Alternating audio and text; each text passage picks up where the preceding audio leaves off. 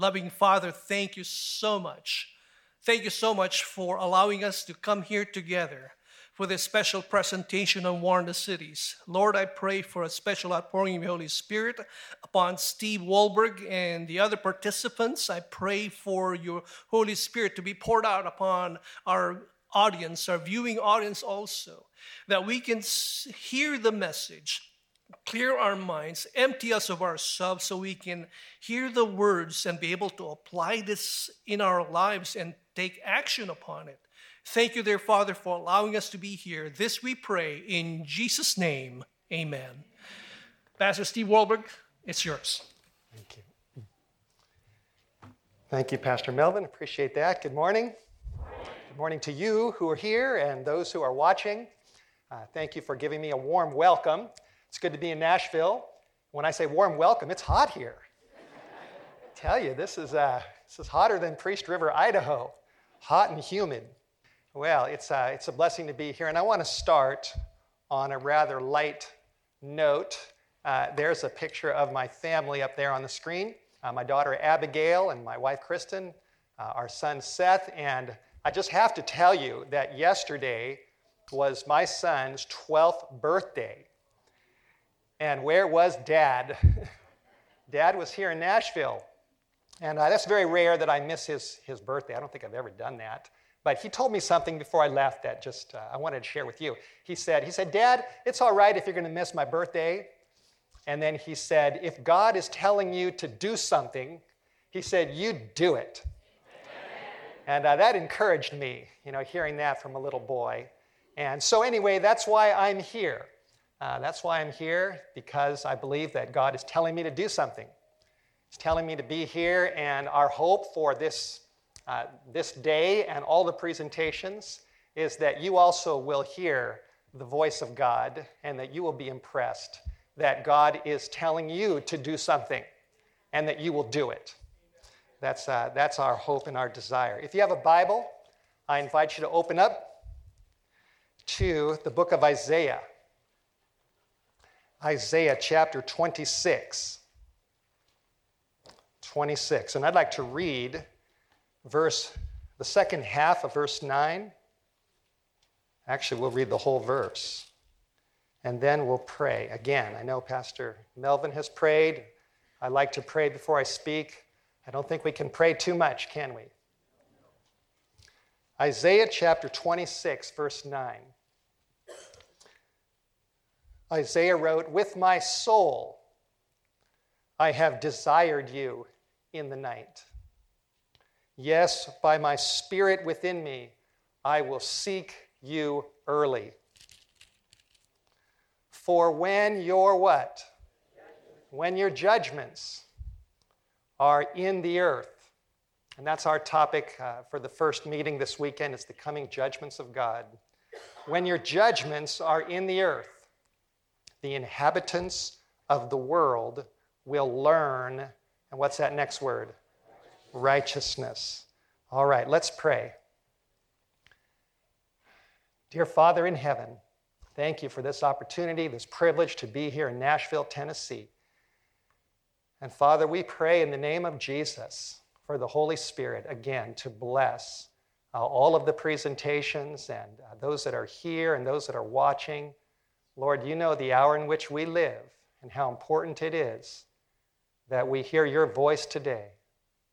Please speak through me. Bless us all. Talk to our hearts. In the name of Jesus Christ, we pray. Amen. Amen. All right, today is July 23rd, uh, 2016. We're here in Nashville, Tennessee for the first meeting of what we're calling Warn the Cities Convocation. That's what this event is called. Uh, it is being streamed live on the website, warnthecities.com. That's our new website.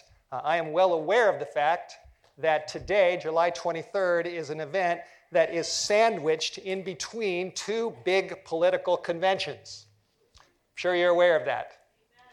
Uh, on the on the behind side of us, just this past week, was, was the Republican National Convention that took place in Ohio. I don't know if any of you watched any of these speeches. Quite an emotional week they had in Ohio. This coming week, the Democrats will have their convention in Pennsylvania. And I'm sure there'll be a lot of uh, emotions there as well. People around the country and around the world uh, are watching both of these conventions. And here we are in the middle.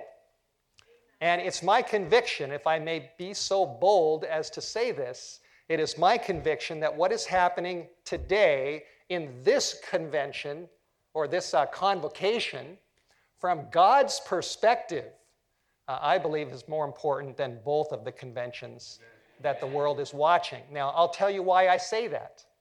Here's why I say that. Whoever is elected in November, whoever gets into the White House, whether it's uh, Donald Trump or Hillary Clinton, Republicans or Democrats, whoever gets in, the fact is that no earthly president can really and truly and permanently solve the problems of America or the problems of this world. It's just not possible. It's just not possible, no matter how skilled they may be. Only the ruler of the universe can solve the problems of this world. And, he, and I, do, I refer to him as ruler, not president, because uh, God is not, his office is not open uh, for election. God is, a, is, a, is an absolute and loving ruler of his universe. And his plan is to get rid of sin, to get rid of it entirely, to completely wipe it out from not only uh, this planet, but from his universe entirely. That is his plan, and I want to make it very clear that God's plan is motivated by his love, his intense love for his universe and for you and for me. Unfortunately, part of that plan, and there's just no way around this. Uh, it's uh, sometimes I tell audiences I've got good news and bad news. And the bad news is it's going to get worse before it gets better. Unfortunately, that's just the case. There's no way around that. But the good news is that when it gets good, it's going to get really good. It's going to get better than we can possibly imagine. And part of God's plan in getting rid of evil has to do with his judgments, the coming judgments of God. And that's what we're going to be talking about today. We're going to focus on our Bibles. We're going to see what the Bible has to say, what God has to say. And our hope and our prayer for this event today is that uh, we're just praying that this will not just be a blessing to you here, but that it will spark a revival among us and among those who are watching. That it will spark a movement, hopefully a global movement, for us to do our part, for all of us and many more to do our part to warn others what is coming, to warn them in love and compassion, with grace on our lips, but to warn them about what is coming with the ultimate goal in mind that they will be ready for the return of the King of Kings. That's what this is all about. We need to get ready for the King. Isaiah chapter 26, verse 9. 26, 9.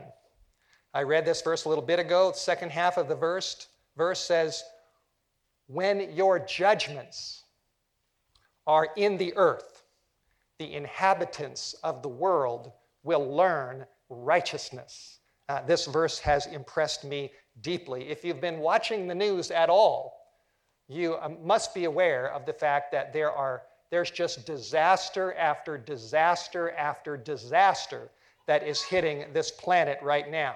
It's amazing. Isaiah 26, verse 9, talks about the judgments of God. And the question is are these disasters, do they have anything to do with God's judgments?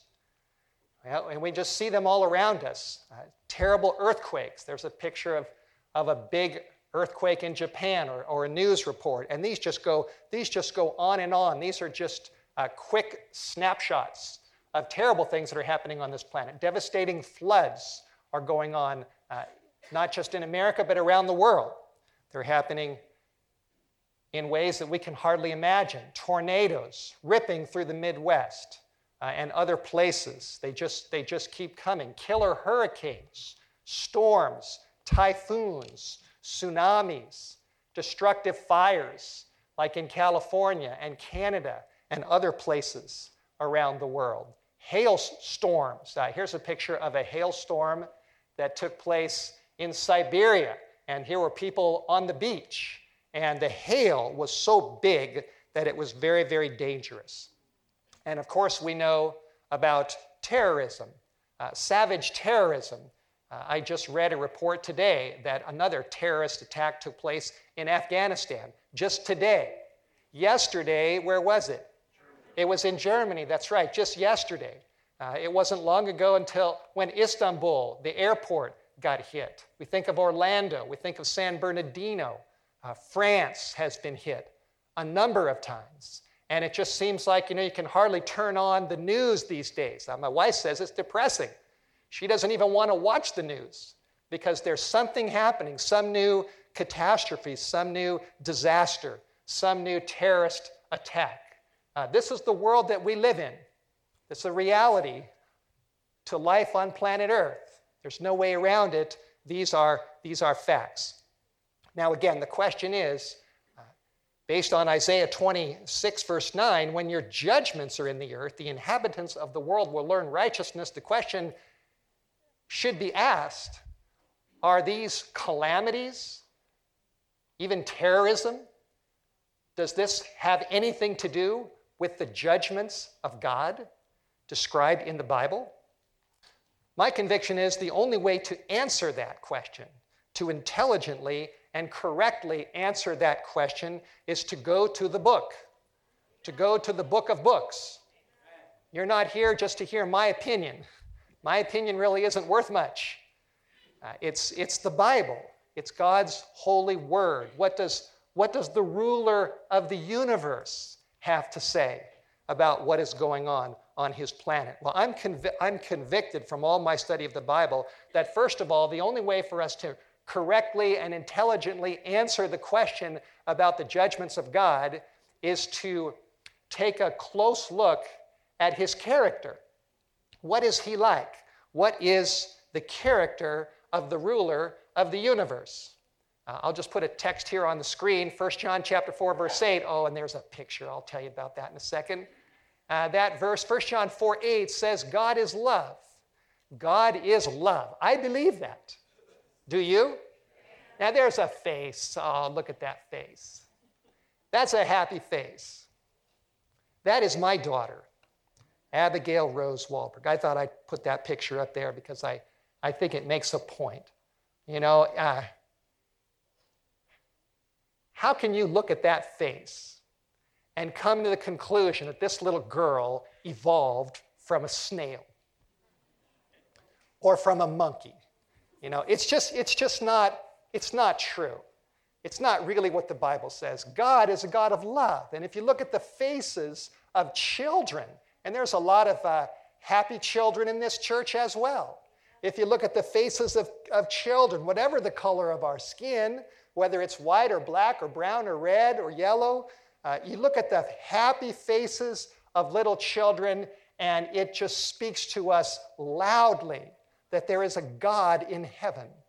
There is a God of love who made us in his image. That's what the Bible says. Now, I'm, I'm not going to take time to read the whole section right now because we're on the clock and I've got a lot to cover. But if you look up sometime Exodus chapter 34, verses 5 to 8. Those verses are a revelation from God Himself to Moses and to the world about what He's like, what His heart is like, what His character is like, what are the attributes that He, that he reveals.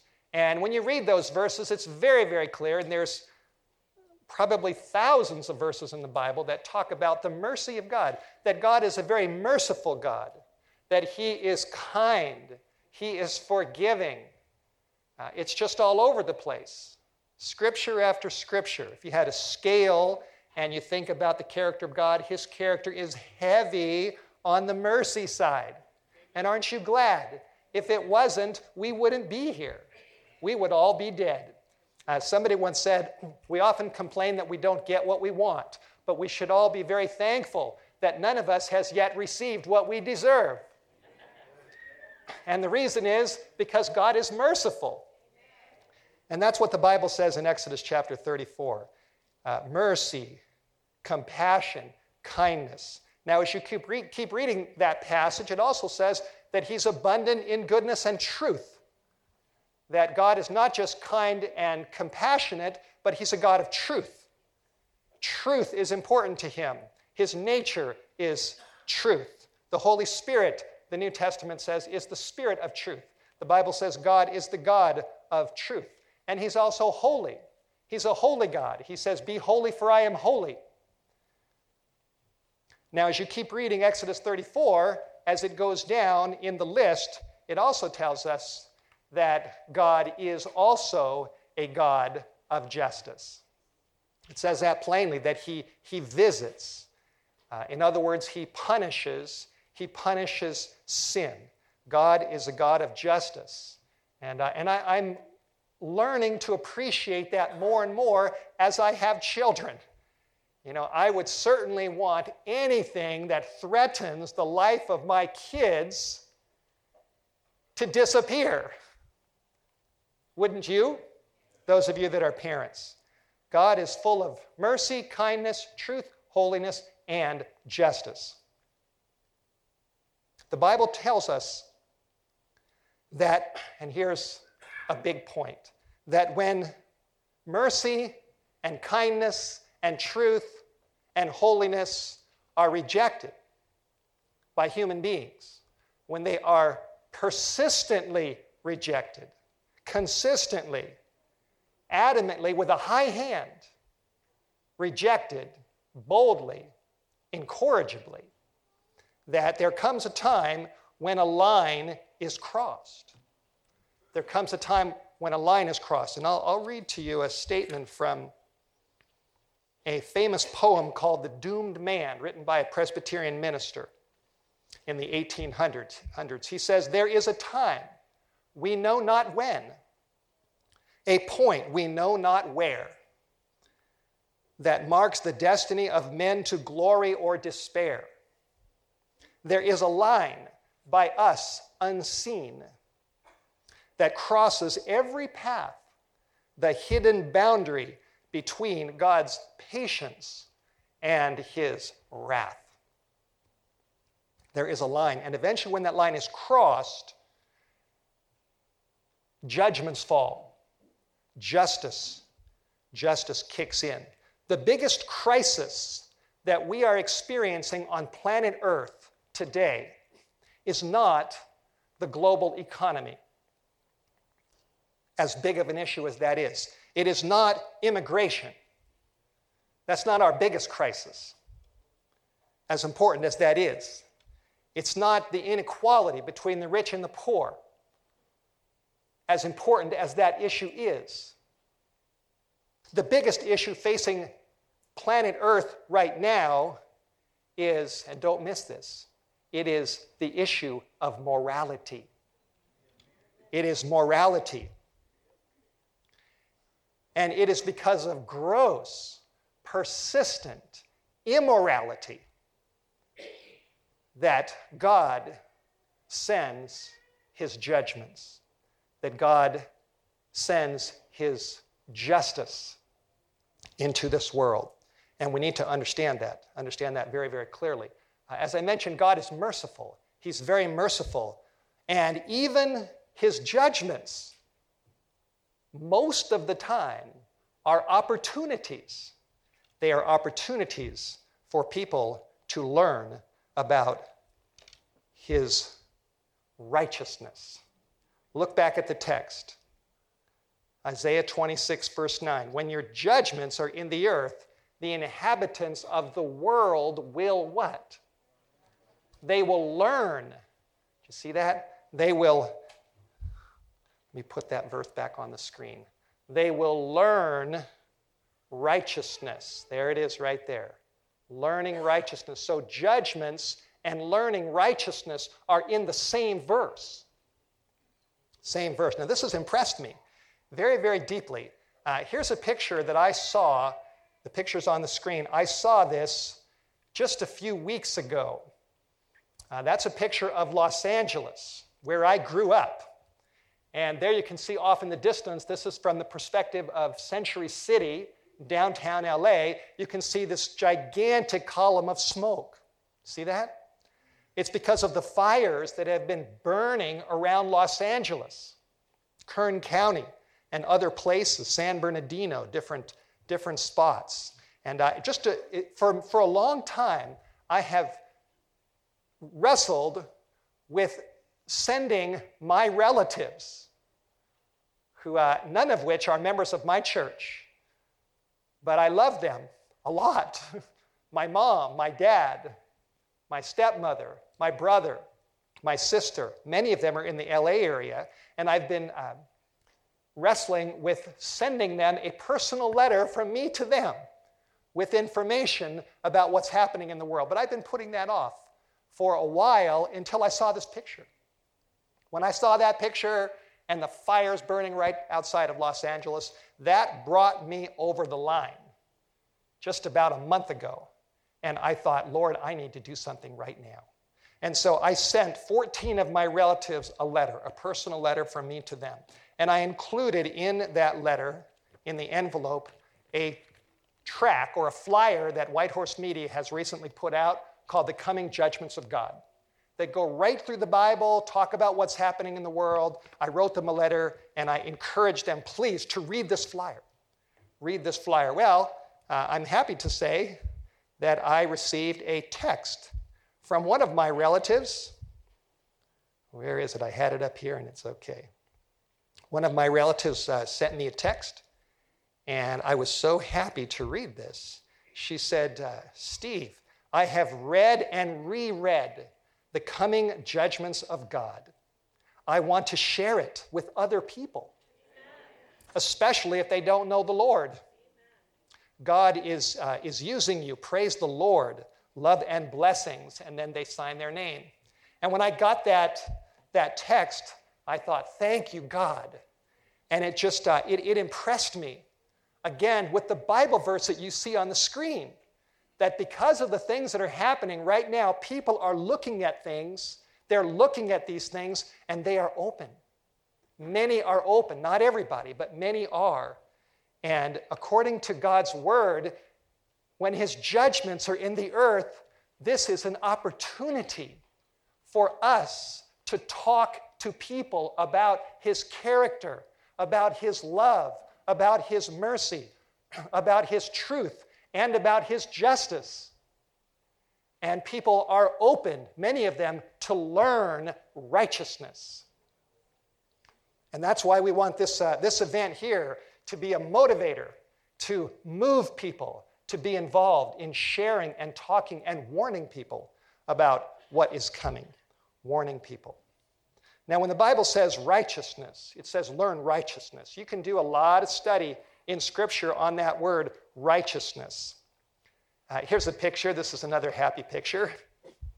It's about, it shows the Ten Commandments. Some time ago, I was in Dallas and I, uh, my flight was canceled, and the airline put me up in a hotel, gave me a, a voucher. What do they call it? A, a distressed traveler rate. They gave me a distressed traveler rate, and a shuttle took me to the, uh, to the hotel. And as the shuttle was going down the highway, uh, I could see the, water, the flood waters were, were rising right in the Fort Worth, Dallas area where I used to live. And if they kept on coming because of all the rain, they would eventually gone right over the freeway.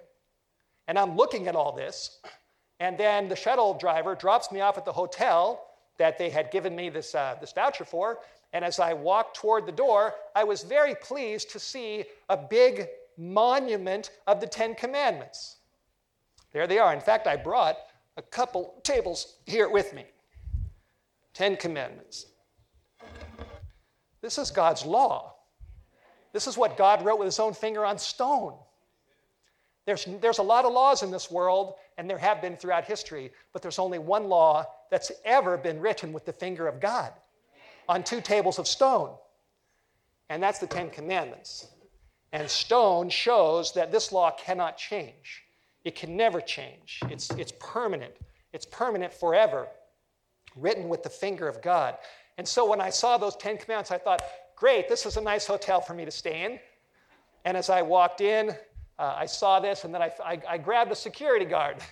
And I said, hey, let's take a picture. Would you mind? And so uh, the shuttle driver took a picture of the two of us, and then I handed him a glow track. I said, here's a, here's a little glow track to help you to learn more about the Ten Commandments. Romans chapter 8, verse 4, Romans chapter 9, verse 30 and 31 are very clear that righteousness has to do with the law of God. Righteousness means what's right, in contrast to what's wrong, what is right and what is wrong. And God's law is a righteous law. God is to be first in our lives. We're not to have any idols. We're not to take his name in vain. We're to keep the Sabbath holy. We're to honor our parents. We're not to murder. We're not to commit adultery or steal or lie or covet. And God's law is summarized in two great principles of love love to God with our whole heart, soul, mind, and strength, and our neighbor as ourselves. That is God's righteous principle, principles of love, his righteous law. And the Bible also tells us, 1 John 3 4, Romans uh, 3 20, that the definition of sin, of sin, and sin is what's caused all the problems in this, in this world. That the biblical definition of sin is that sin is breaking God's law. It's a sin to have other gods before God. It's a sin to have idols. It's a sin to take his name in vain. It's a sin to break the Sabbath the seventh day Sabbath. It's a sin not to honor our parents or to murder or hate or uh, be involved in any form of sexual immorality or to steal or lie or covet. It's a sin not to love, not to love God, our Creator who made us and put us here, and to love our neighbor as ourselves, whatever the color of our skin.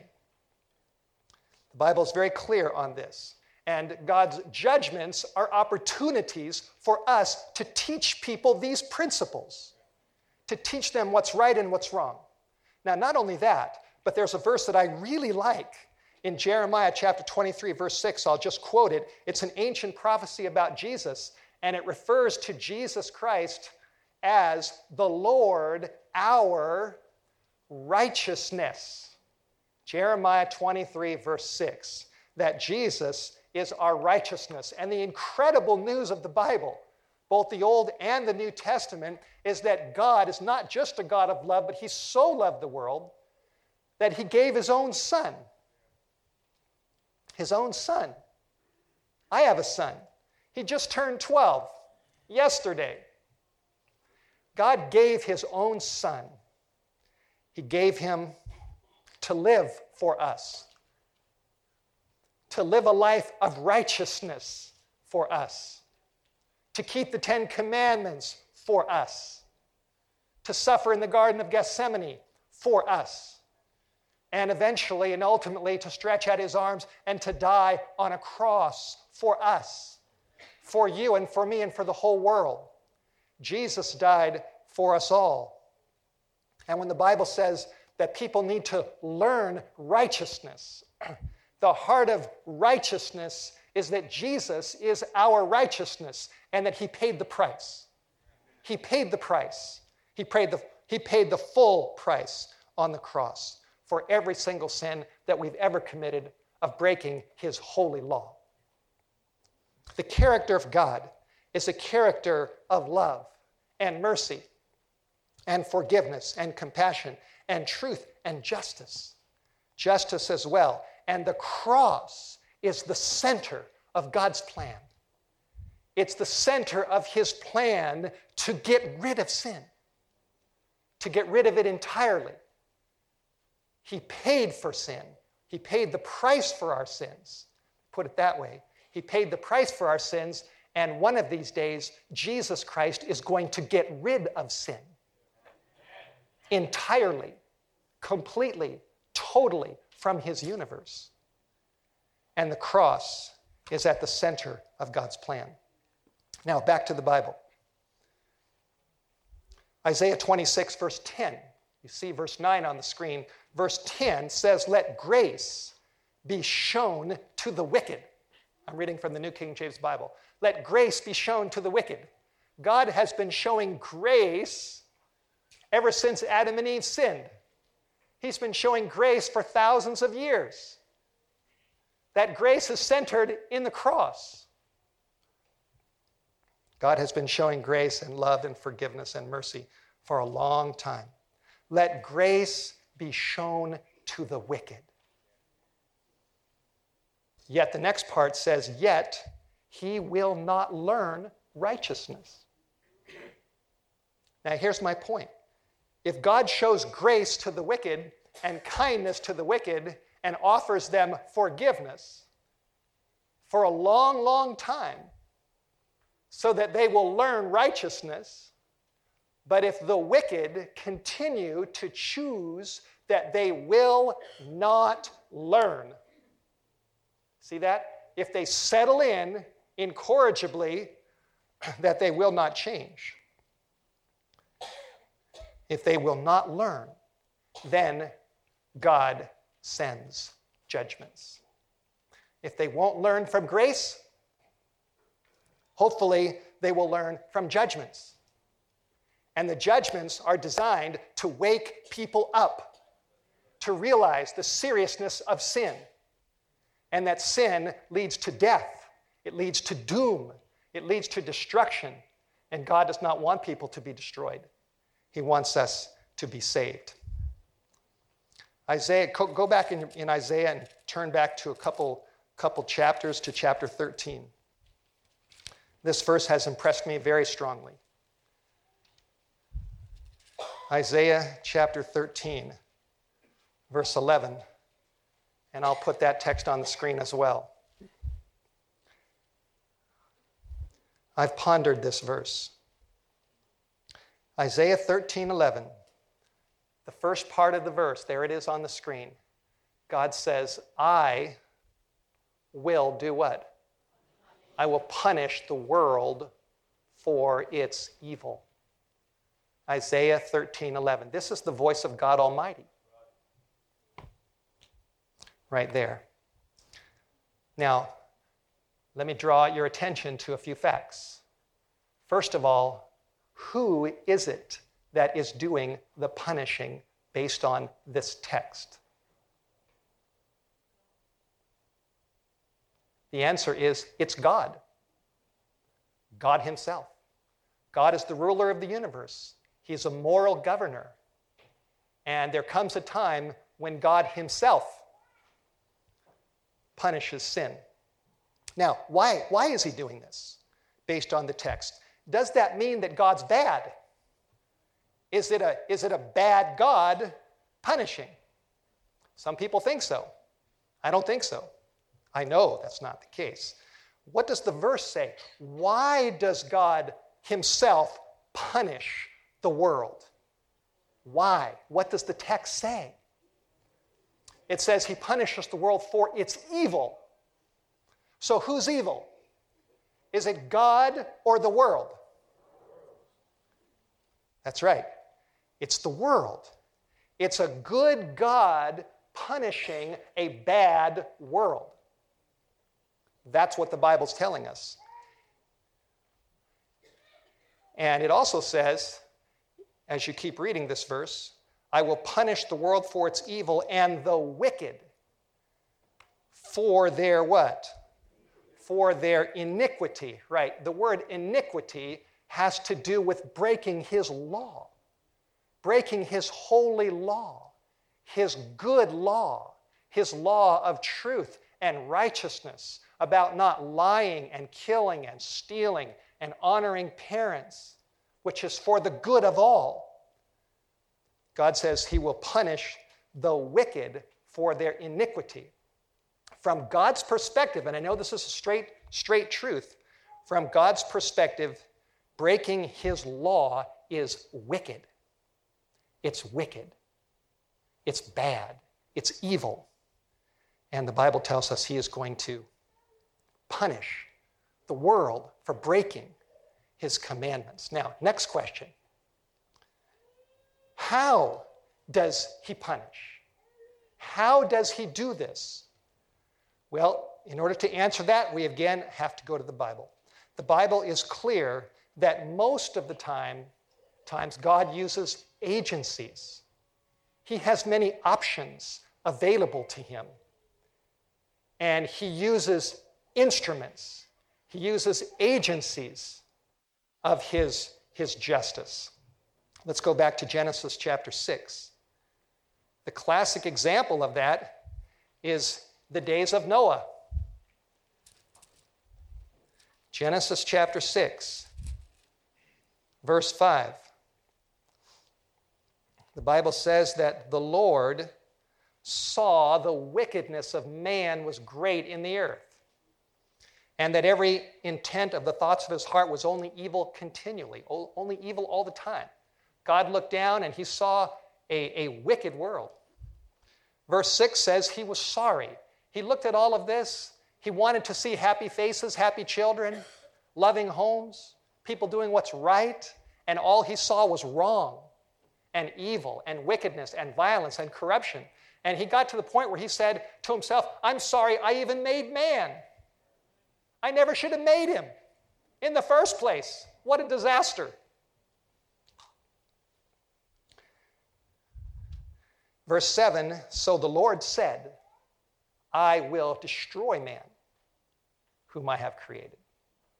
God said, Enough is enough. And how did he do that?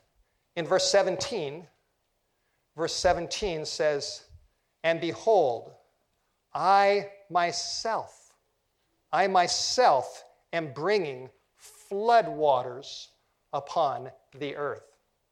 And we don't have time to read the whole story, but you know the story of Noah's ark and the flood. God gave them 120 years. But eventually, the last day came. Those that got in the boat got in, and those that didn't, didn't. The saved were on the inside, the lost were on the outside, and eventually the rain and the water and the flood came down. And God said, I'm doing this. I myself am bringing floodwaters upon the earth to destroy from under heaven all flesh in which is the breath of life. Everything that is on the earth shall die. So God Himself did it. Let's be very clear about that.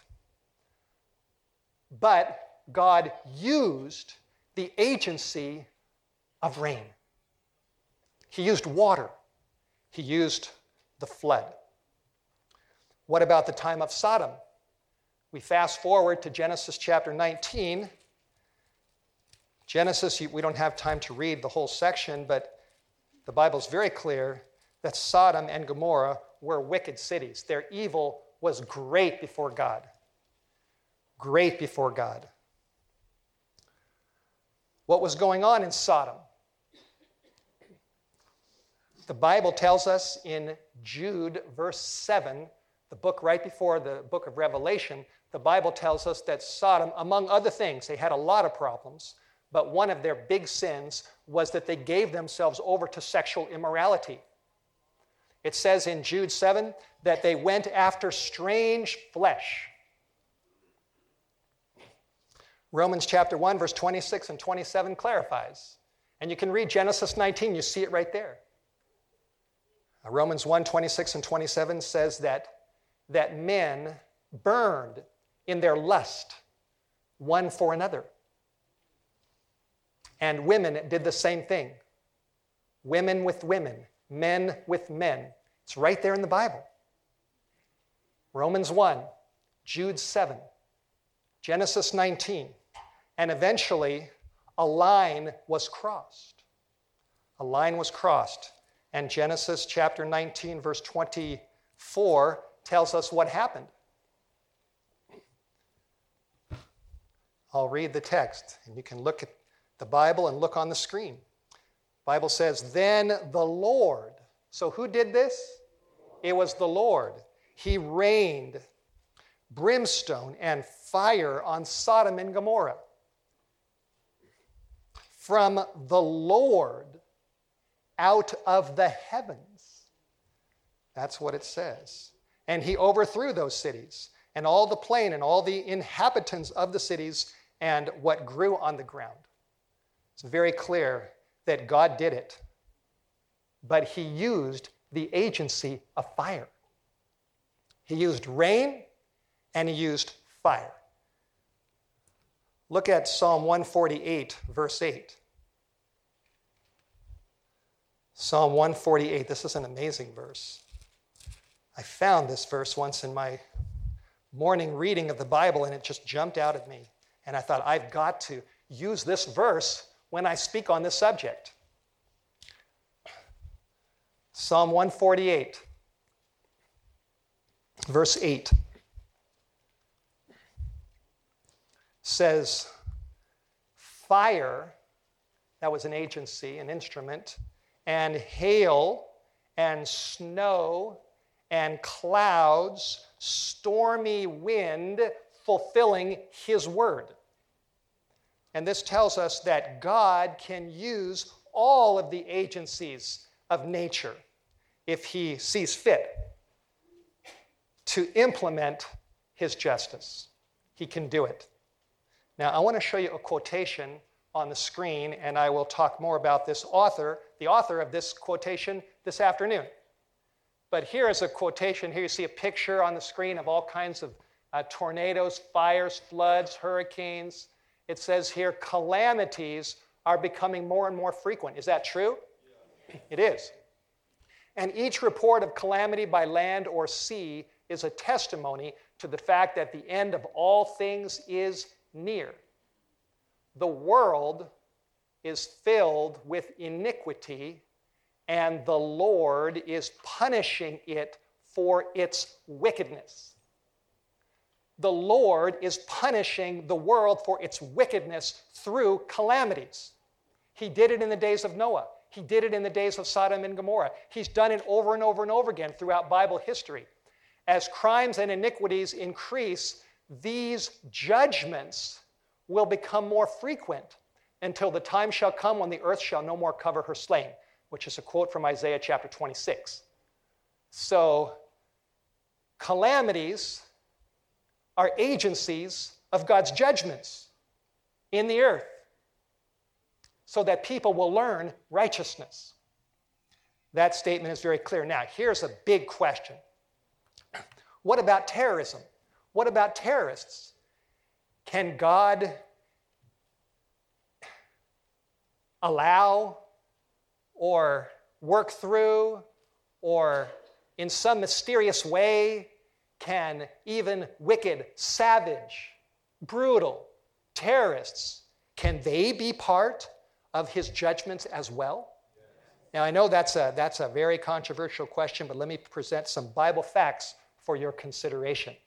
I have been pondering this topic, thinking about it, because, like I said, uh, today Afghanistan got hit. Yesterday it was Germany. Last week it was France. And these, these things just keep happening. Well, let me share with you a Bible verse in the book of Jeremiah. We're not going to read all these verses, but Jeremiah chapter 1. Turn to Jeremiah 1. Jeremiah 1, verses 14 to 16. Jeremiah was the last prophet of Judah. Israel was living in sin in Old Testament times. They had their idols. They were breaking God's commandments on all sides. The Babylonians were at the door.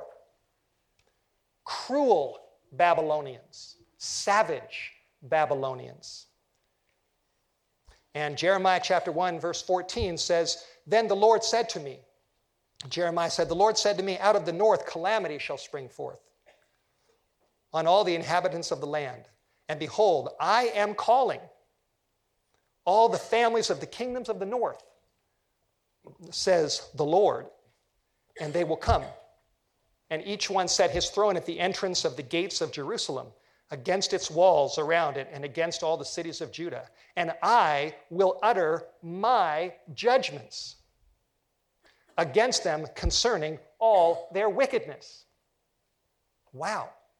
This text tells us that God was going to work through the cruel Babylonians to execute his judgments against Israel because of her sins. Now, that's a, a tough truth, but it's there in the Bible. We don't have time to read, but when you read chapter, when you read chapter 6, 19, and 22 to 25, it talks about how cruel the Babylonians were. And uh, don't forget that God also judged those Babylonians as well for their acts of savagery. They didn't get away with it without coming themselves under the justice and the judgments of God. But that's what happened. Now, earlier, prior to this, the ancient Assyrians were an instrument of God's judgment. Here's a, a, map here Samaria, Jerusalem. Here were the Assyrians, and the Babylonians were over here. The Assyrians came down and they destroyed Samaria, and they were very, very cruel. They were one of the cruelest peoples uh, in history. In the book Prophets and Kings, page 291, it says here that the destruction that befell the northern kingdom was a direct judgment from heaven. The Assyrians were merely the instruments that God used to carry out his purpose. Through Isaiah, who began to prophesy shortly before the fall of Samaria, the Lord referred to the Assyrian hosts as the rod of mine anger. The, the staff in their hand, he said, is my indignation. Isaiah chapter 10, verse 5. So it's very clear that the Assyrians were an agent of God's justice against the wicked northern kingdoms. What about the Babylonians? Same thing. We read that in Jeremiah. Here it says, back to Prophets and Kings, page 422, 428, and 429, that Babylon was to be used as the instrument of God's wrath upon impenitent Judah. As an interpreter of the meaning of the judgments beginning to fall upon Judah, Jeremiah stood nobly in defense of the justice of God and his merciful designs, even in the severest chastisements. The prophet made plain the fact that our Heavenly Father allows his judgments to fall that the nations may know themselves to be but men. Psalm 920. If you walk contrary to me, the Lord says, and will not hearken to me, the Lord had forewarned his people, I, even I, will scatter you among the heathen and will draw out a sword after you, and your land shall be desolate and your cities waste. Quoting Leviticus 26, 21, 28, and 33. So, my, I mean, that is very, very plain that God allowed the Babylonians to do what they did and that these were his judgments. And Jeremiah, the last prophet of Judah, defended the justice of God in what was happening. He was the interpreter of what was going on. And he said to Israel, This is God's justice. This is God's judgments against, against a people that we're doing a lot of bad things. And unfortunately, and this is part of the messiness of sin, unfortunately, so often the innocent suffer with the guilty. I'm sure there were a lot of innocent children that were in Jerusalem when the Babylonians came. Same in Samaria. Same with the flood.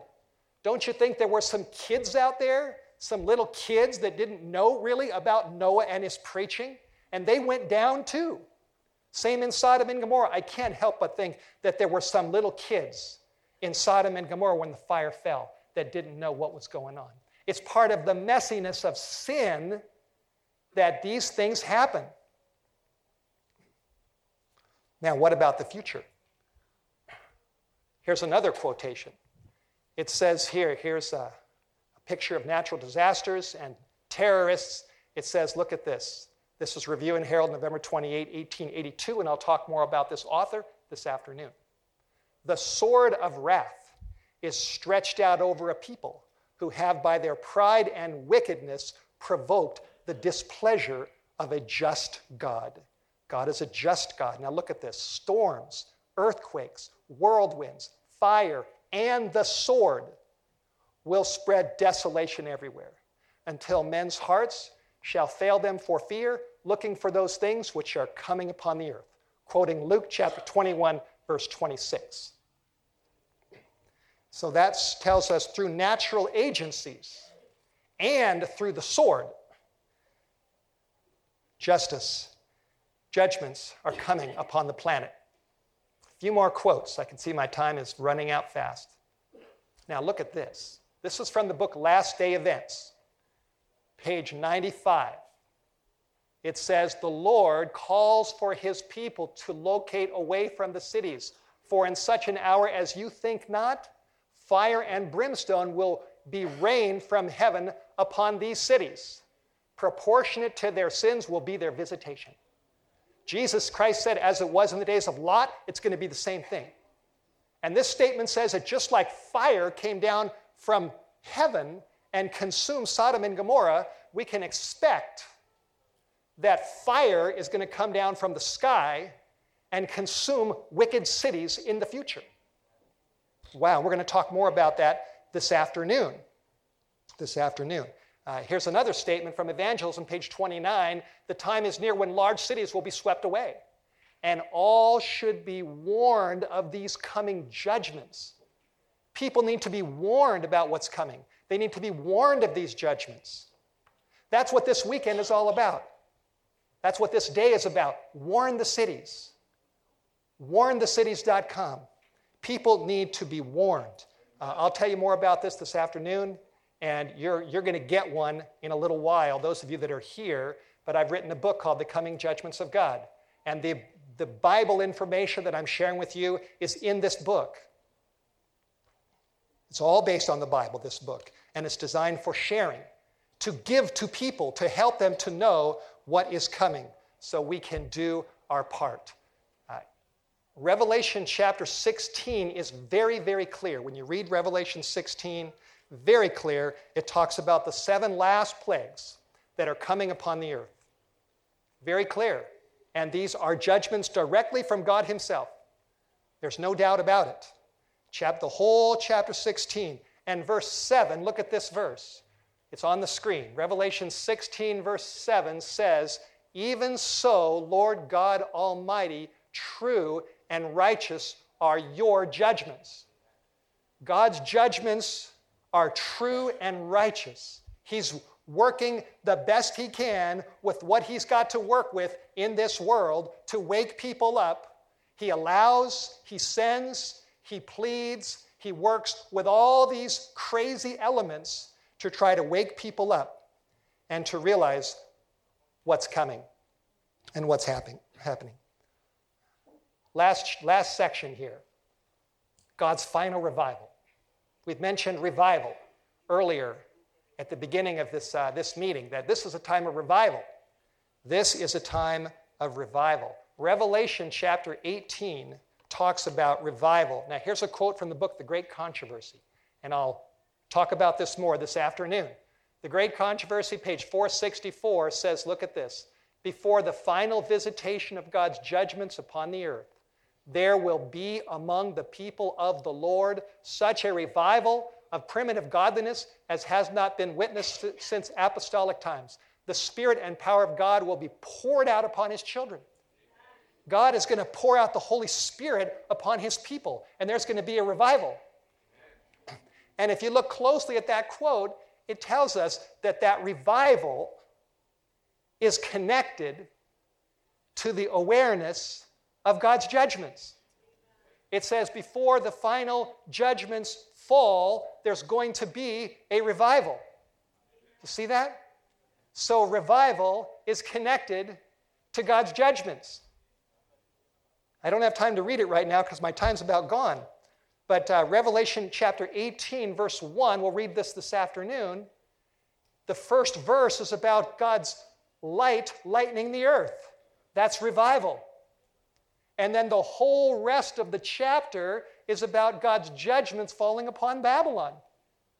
Revelation 18 connects revival with judgment. They go right together, right together. And I'm convicted, I'm so convicted of this, that at the heart of God's revival, it has to be this way. At the heart of the final revival is the message of Jesus Christ, what he did in Gethsemane and on the cross. It's got to be at the middle of it. Now, here's an amazing truth. Don't ever forget this. Don't ever forget this.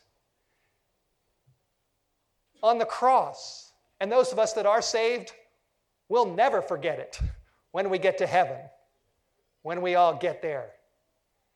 What Jesus did on the cross was he experienced himself the full justice of God against all sin.